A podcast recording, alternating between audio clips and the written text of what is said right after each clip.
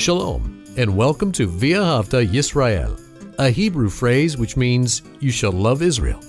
We hope you'll stay with us for the next thirty minutes as our teacher, Doctor Baruch, shares his expository teaching from the Bible. Doctor Baruch is the senior lecturer at the Zerah Avraham Institute based in Israel. Although all courses are taught in Hebrew at the Institute, Doctor Baruch is pleased to share this weekly address in English. To find out more about our work in Israel, please visit us on the web at love israel dot org. That's one word, love israel dot org. Now, here's Baruch with today's lesson. Humanity is called to worship God. And when we look at the Word of God, we find that there are reasons, abundant reasons, why we should worship Him. First of all, we know that God is holy, that He is righteous, that He is just, He is perfect, He is good. He is good in and of Himself, and He does that which is good. And when we look at God's interaction with humanity, we see that God is gracious, He is merciful, He is forgiving, and that God desires a relationship with His creation. And I'm speaking about you and me with individuals.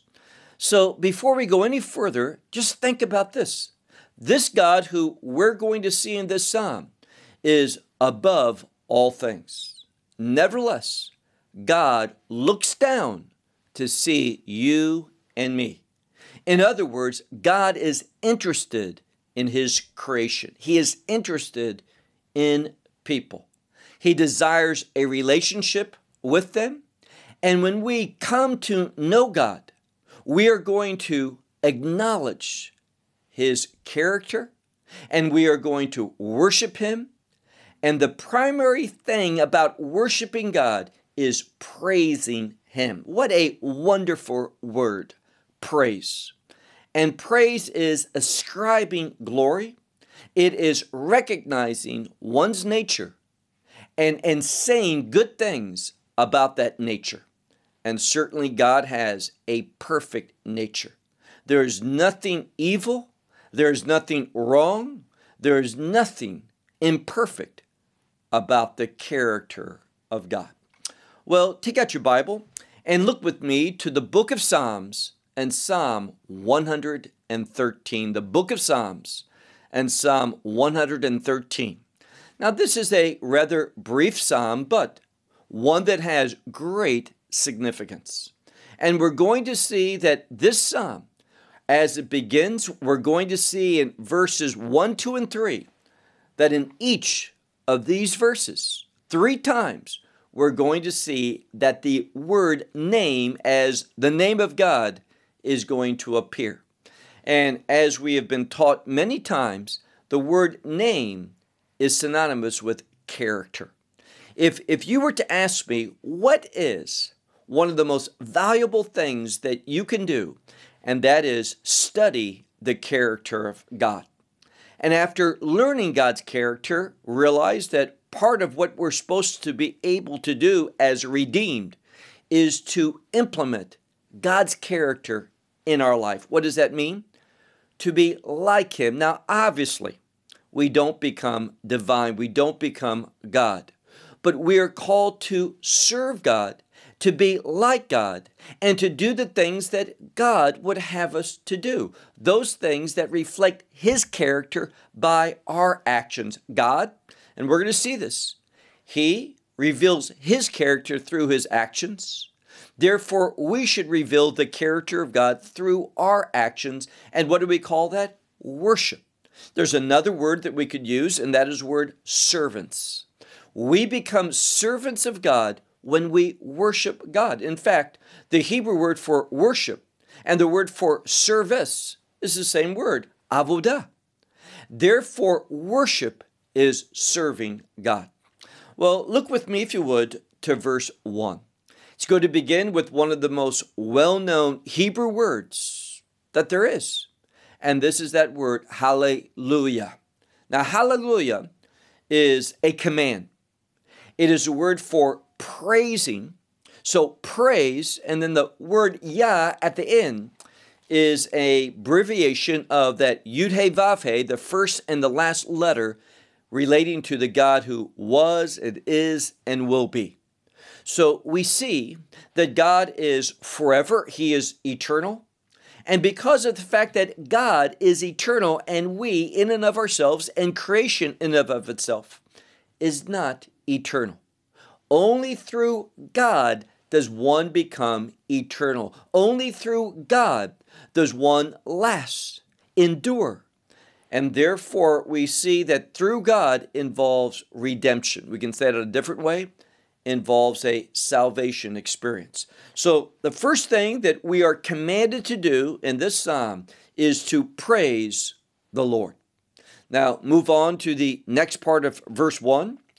We're told the same thing. That same word appears, but only in the verbal form.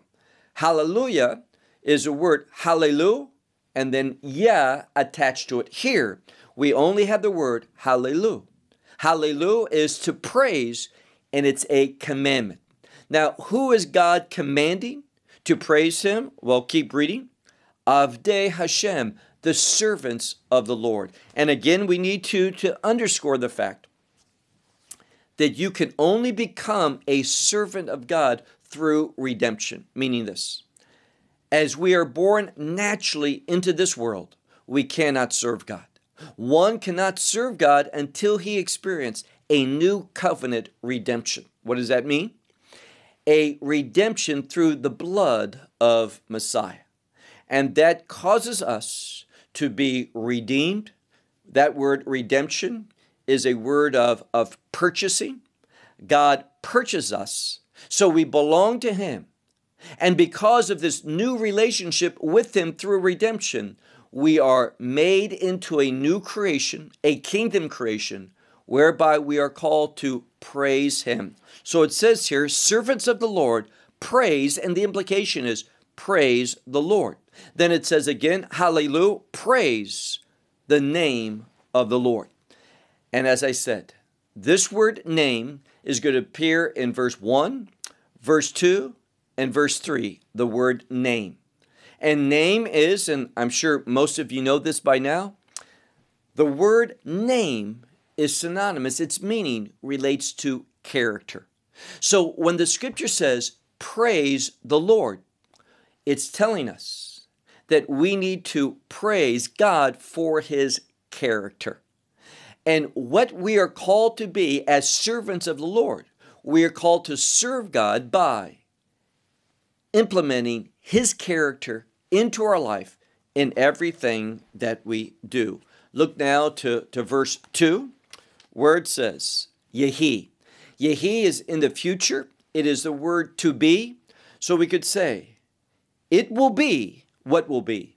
The name of the Lord be blessed. So we see a change from the word hallel to praise to the word levarech, or to bless. Here, the word is mevarach, and mevarach is in the passive. So what it says here basically is this: the name of the Lord will be blessed. And the implication is that's what the servants of the Lord do. Now, before we can move on, we need to talk about this word, mivarach, or blessed. That which is blessed, it's related to a, a concept. Livarach is likened to the concept limshoch, which means what? To pull, and oftentimes to pull down. And what the scripture is revealing here is a spiritual law. Now, let me say, before I get any emails and letters and such, do I believe God is sovereign? Yes, I do. Do, do I believe that God can be manipulated? No, he cannot. That would be against his sovereignty. I cannot make God do anything.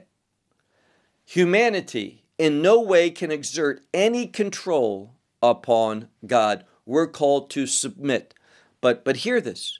God in his providence, God in his goodness, God reveals spiritual laws. And these spiritual laws tell us if we do this, then God is going to respond in this way. We're not manipulating God. God is inviting us. He's saying, here I am. This is how I behave. If you do this, then I will do that. That shouldn't surprise us. When we, we do his commandments, we find blessing. In fact, that's called life. When we don't do his commandments, that's related to death and it's related to curse. So keep his commandments, life and blessing. Break his commandments, ignore his commandments, curse and death. This is how God functions. So here, the principle is this. When I praise the Lord, that is going to bring intimacy out of the heaven into my life. In other words, I am going to, through worshiping God, praising God, I'm going to experience the presence of God. It's not manipulating. It's not controlling God. That is heresy. We don't do that. We cannot do that. But it's saying, here's a spiritual truth. Apply that, do that, and this is how God's going to respond. Who reveals that? God does in his word. And this is at the heart of Yehi Shem Adonai Mivarech. The name of the Lord will be blessed. And notice that this principle is not here today and gone tomorrow, but it says, from now, me'ata, from now, ve'ad olam. And that means until forever. So when we praise God, when we bless God, blessing God brings about an action from God. Blessing God, which is a form of worship, brings the presence of, of God down from heaven, and God's everywhere, but it's experiential. We experience God's presence, and we can benefit from his presence. His presence will bring about change in our life and in our situations. Look now to, to verse three. From the rising of the sun, literally, we just have the phrase, mi mizrach shemesh. Mi is from, mizrach is east, and shemesh is sun. So from the east of the sun, what does the sun do in the east? It rises up. It is an idiom. Unto mivovo, unto its its sitting, meaning until it comes, meaning comes down. So from the rising of the sun until it's going down, it says mehula, which means be praise. And here's the third time, the name of the Lord. So we need to realize of all time and every day, when it says, from now until forever, that means this is always true. But he's getting more specific in verse three when it says, from the rising of the sun, when does the sun rise? Morning. Until it's setting, when does the sun go down? At the end of the day. And therefore, what we find is that on a daily basis, we're called to praise, that the name of the Lord be praised, and the implication is to be praised by you and me, his humanity. Verse four. Now, verse four begins with that word Ram, which means exalted. And God is an exalted God. And notice what it says. Ram, exalted over all the nations. And this can mean people. It can be a reference to humanity. Exalted over all peoples, all humanity, all nations is the Lord. And it gets even better than this and more powerful because it says, and over the heavens is his glory. So God is exalted over humanity, over peoples and nations. But his glory is over the heavens. And what it's speaking about is that God dominates both heaven and earth. And this word for glory is a very important one. We've talked about it before. But the word glory, which is the Hebrew word kavod, is derived from another Hebrew word, kaved. All we have is a, a different set of vowels. So kaved means heavy. And we can understand this heaviness in the sense of that which is highly significant. Sometimes that word heavy, we speak about the weightier things. When we talk about the weighty things, we're talking about those things that are, are, are heavy, those things that are full of weight, meaning they have greater significance. And God's glory, and hear this, God's glory is an outcome, an outcome of faithfulness, of uh, righteousness, of His will being manifested. So we serve God, and you say, well, how do I serve God? I worship God, I bless His name, acknowledging His good character. I want to exemplify and demonstrate His good character.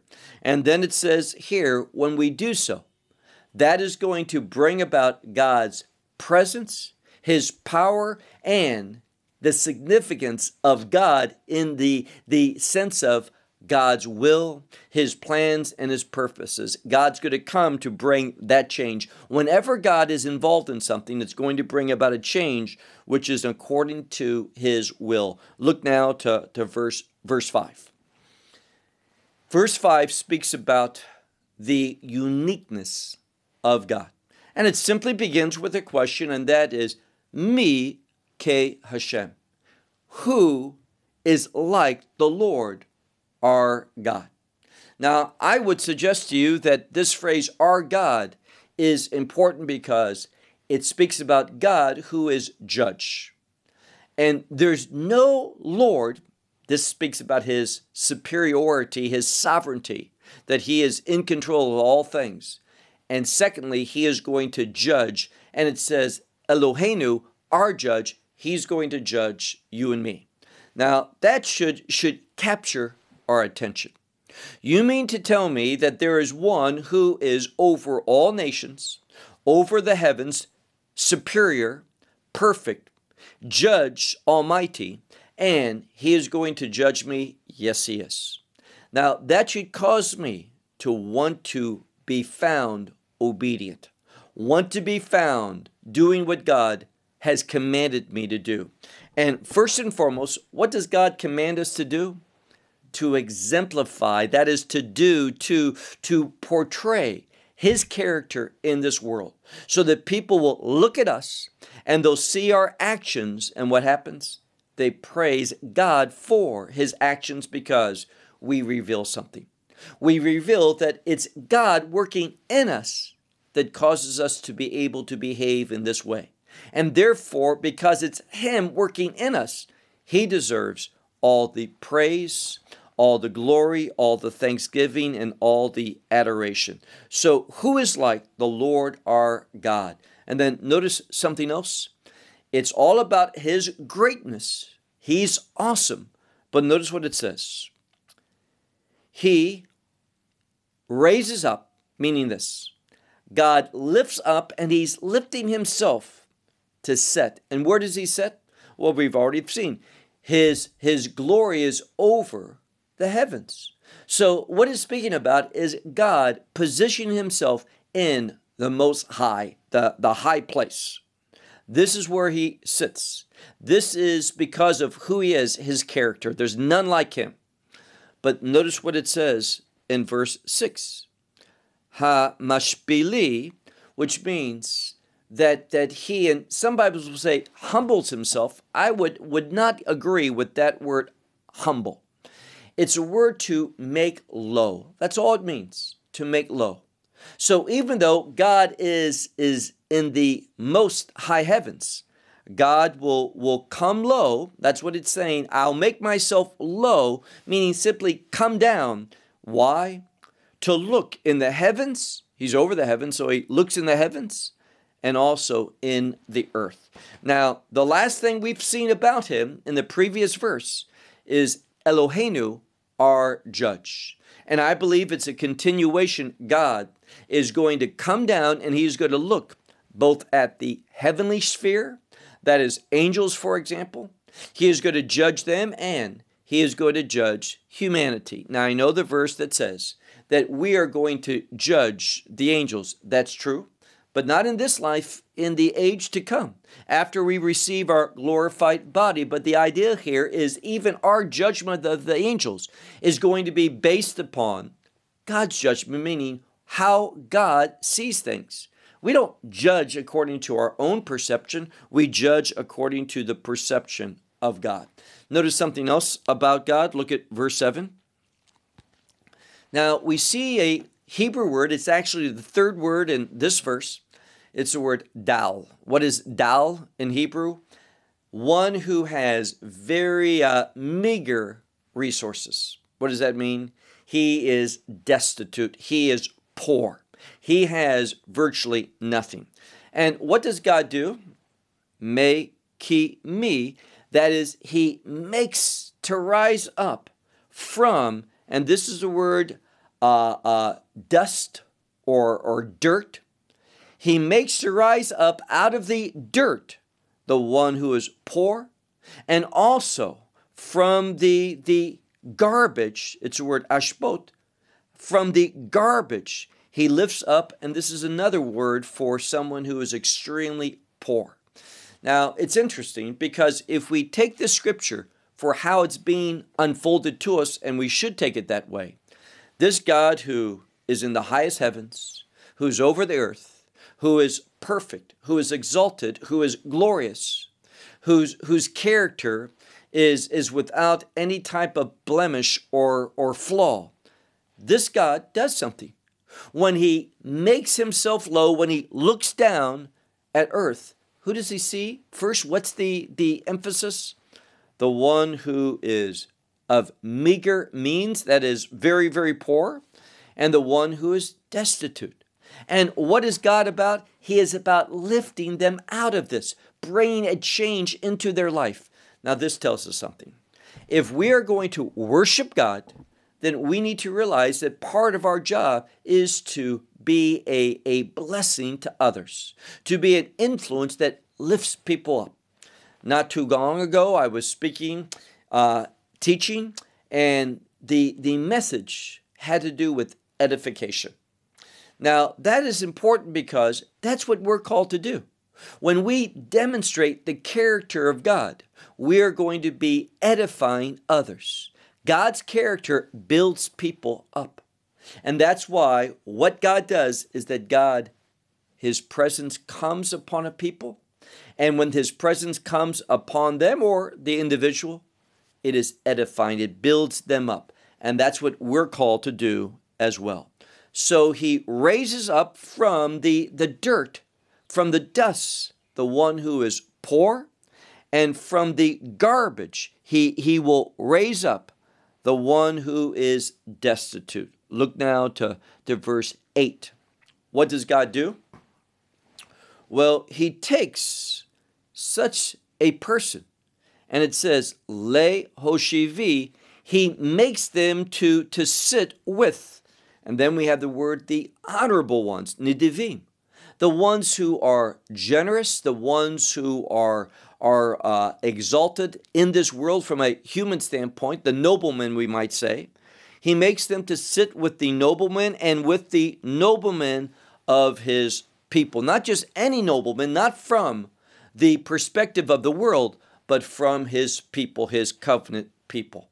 So God brings about a change, a change of location. Now, let's pause for a moment and realize something, and that is this. Through redemption, we are given a new identity. Through Messiah's redemption, we become the saints of the Most High God. And also, there's a change in location, although we may still physically be here in this body, but we know that we no longer belong to this world. Through that redemption, we become part of the kingdom people. Our citizenship belongs in the kingdom. And therefore, we have a change in identity and a change in heritage, a change in citizenship. And what is that going to cause us to do? To be involved in the lives of others, just like he demonstrated in verse verse seven. Now look at verse verse eight. It talks about causing these individuals to sit with the noblemen, so we bring about unity through the ministry of of God to humanity. We can take one who is destitute and see that God can transform them into a nobleman and bring them into unity with such a people of, of his. Look at the last verse, verse nine. Now, this is the same word in a different form, moshivi, which has to do with causing one to sit, causing one to be located. And we have a keret habayit. Now, a keret bayit is a housewife, but but this is related to the the concept of something else. This is related not just to being a housewife, but when you look here, it's speaking about a woman who is is barren. She has no house. What does that mean? She has no children. So God causes the barren woman who has no children, no household, with children, this is sons, but with children, to rejoice. And what does what does this one do? This one praises the Lord. Now, it's not exclusive. It's not just one woman that he's doing this to. This is his nature. This is how he responds. This is how God behaves. So it's a beautiful verse. Look at it again. He causes to, to dwell or inhabit the, the barren woman who has no house, meaning no children, with sons, and this can mean sons and daughters, to rejoice and to do what? To praise the Lord. Now, let me conclude with this last principle. What this scripture is saying is this: our God brings change into people's life. That's his nature. And when we worship him for doing so, you say, well, he hasn't brought a change into my life. He's going to. And what we do is that we demonstrate faith by praising God, thanking God for what he's going to do. How do I know he's going to do something different in my life? Very simple. Because God has a purpose for every human being. And when we obey a general purpose, what's that general purpose? To worship God. When we worship God, let me say that differently, when we serve God, when we do this, what's happening?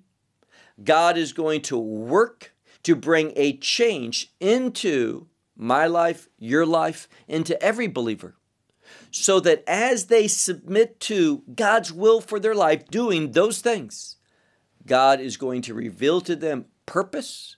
And not only is God going to reveal to them purpose, God is also going to give to them provision in order that they can fulfill that purpose. So let me just conclude by saying this. Until you grow in your commitment to worship God, to serve God, and to do so, why? I want God, you to be involved in my life. Good things only happen when God's in your life. So if God's not functioning in your circumstances, in your situation, you're going to have a very frustrating and a very difficult life. Yes, it's true that when God is, is in our life, we can experience difficulty, but God is going to cause us to overcome. And the key is this, that in the midst of the overcoming, even before we see that process of change that enables us to overcome, even before that, that happens, what should we do? We should praise God. Praising God is a demonstration of faith. Let me say that differently. Praising God reveals to others that we believe in him, that we have faith in him. My situation, I'm in a bad one. I don't see any change. I don't see any reason to, to suspect, to expect a change. I, I'm not overcoming. I'm being defeated. What should you do? Praise God. Thank God for who he is. Thank God and praise him for what he does. And as you grow in your commitment to worship God and praise him in difficulty, you're going to find that that praise, that faithfulness, is going to bring God's provision, his perspective, so you can utilize his, his provision to overcome and defeat the enemy and have his victory in your life. Why should we praise God? Because God shares his victory with you and me. And that's what salvation and that's what the kingdom is all about. Well, I'll close with that. Until next week, Shalom from Israel. Well, we hope you will benefit from today's message and share it with others. Please plan to join us each week at this time and on this channel for our broadcast of love israel dot org. Again, to find out more about us, please visit our website, love israel dot org. There you will find articles and numerous other lectures by Baruch. These teachings are in video form. You may download them or watch them in streaming video. Until next week, may the Lord bless you in our Messiah Yeshua, that is Jesus, as you walk with Him. Shalom from Israel.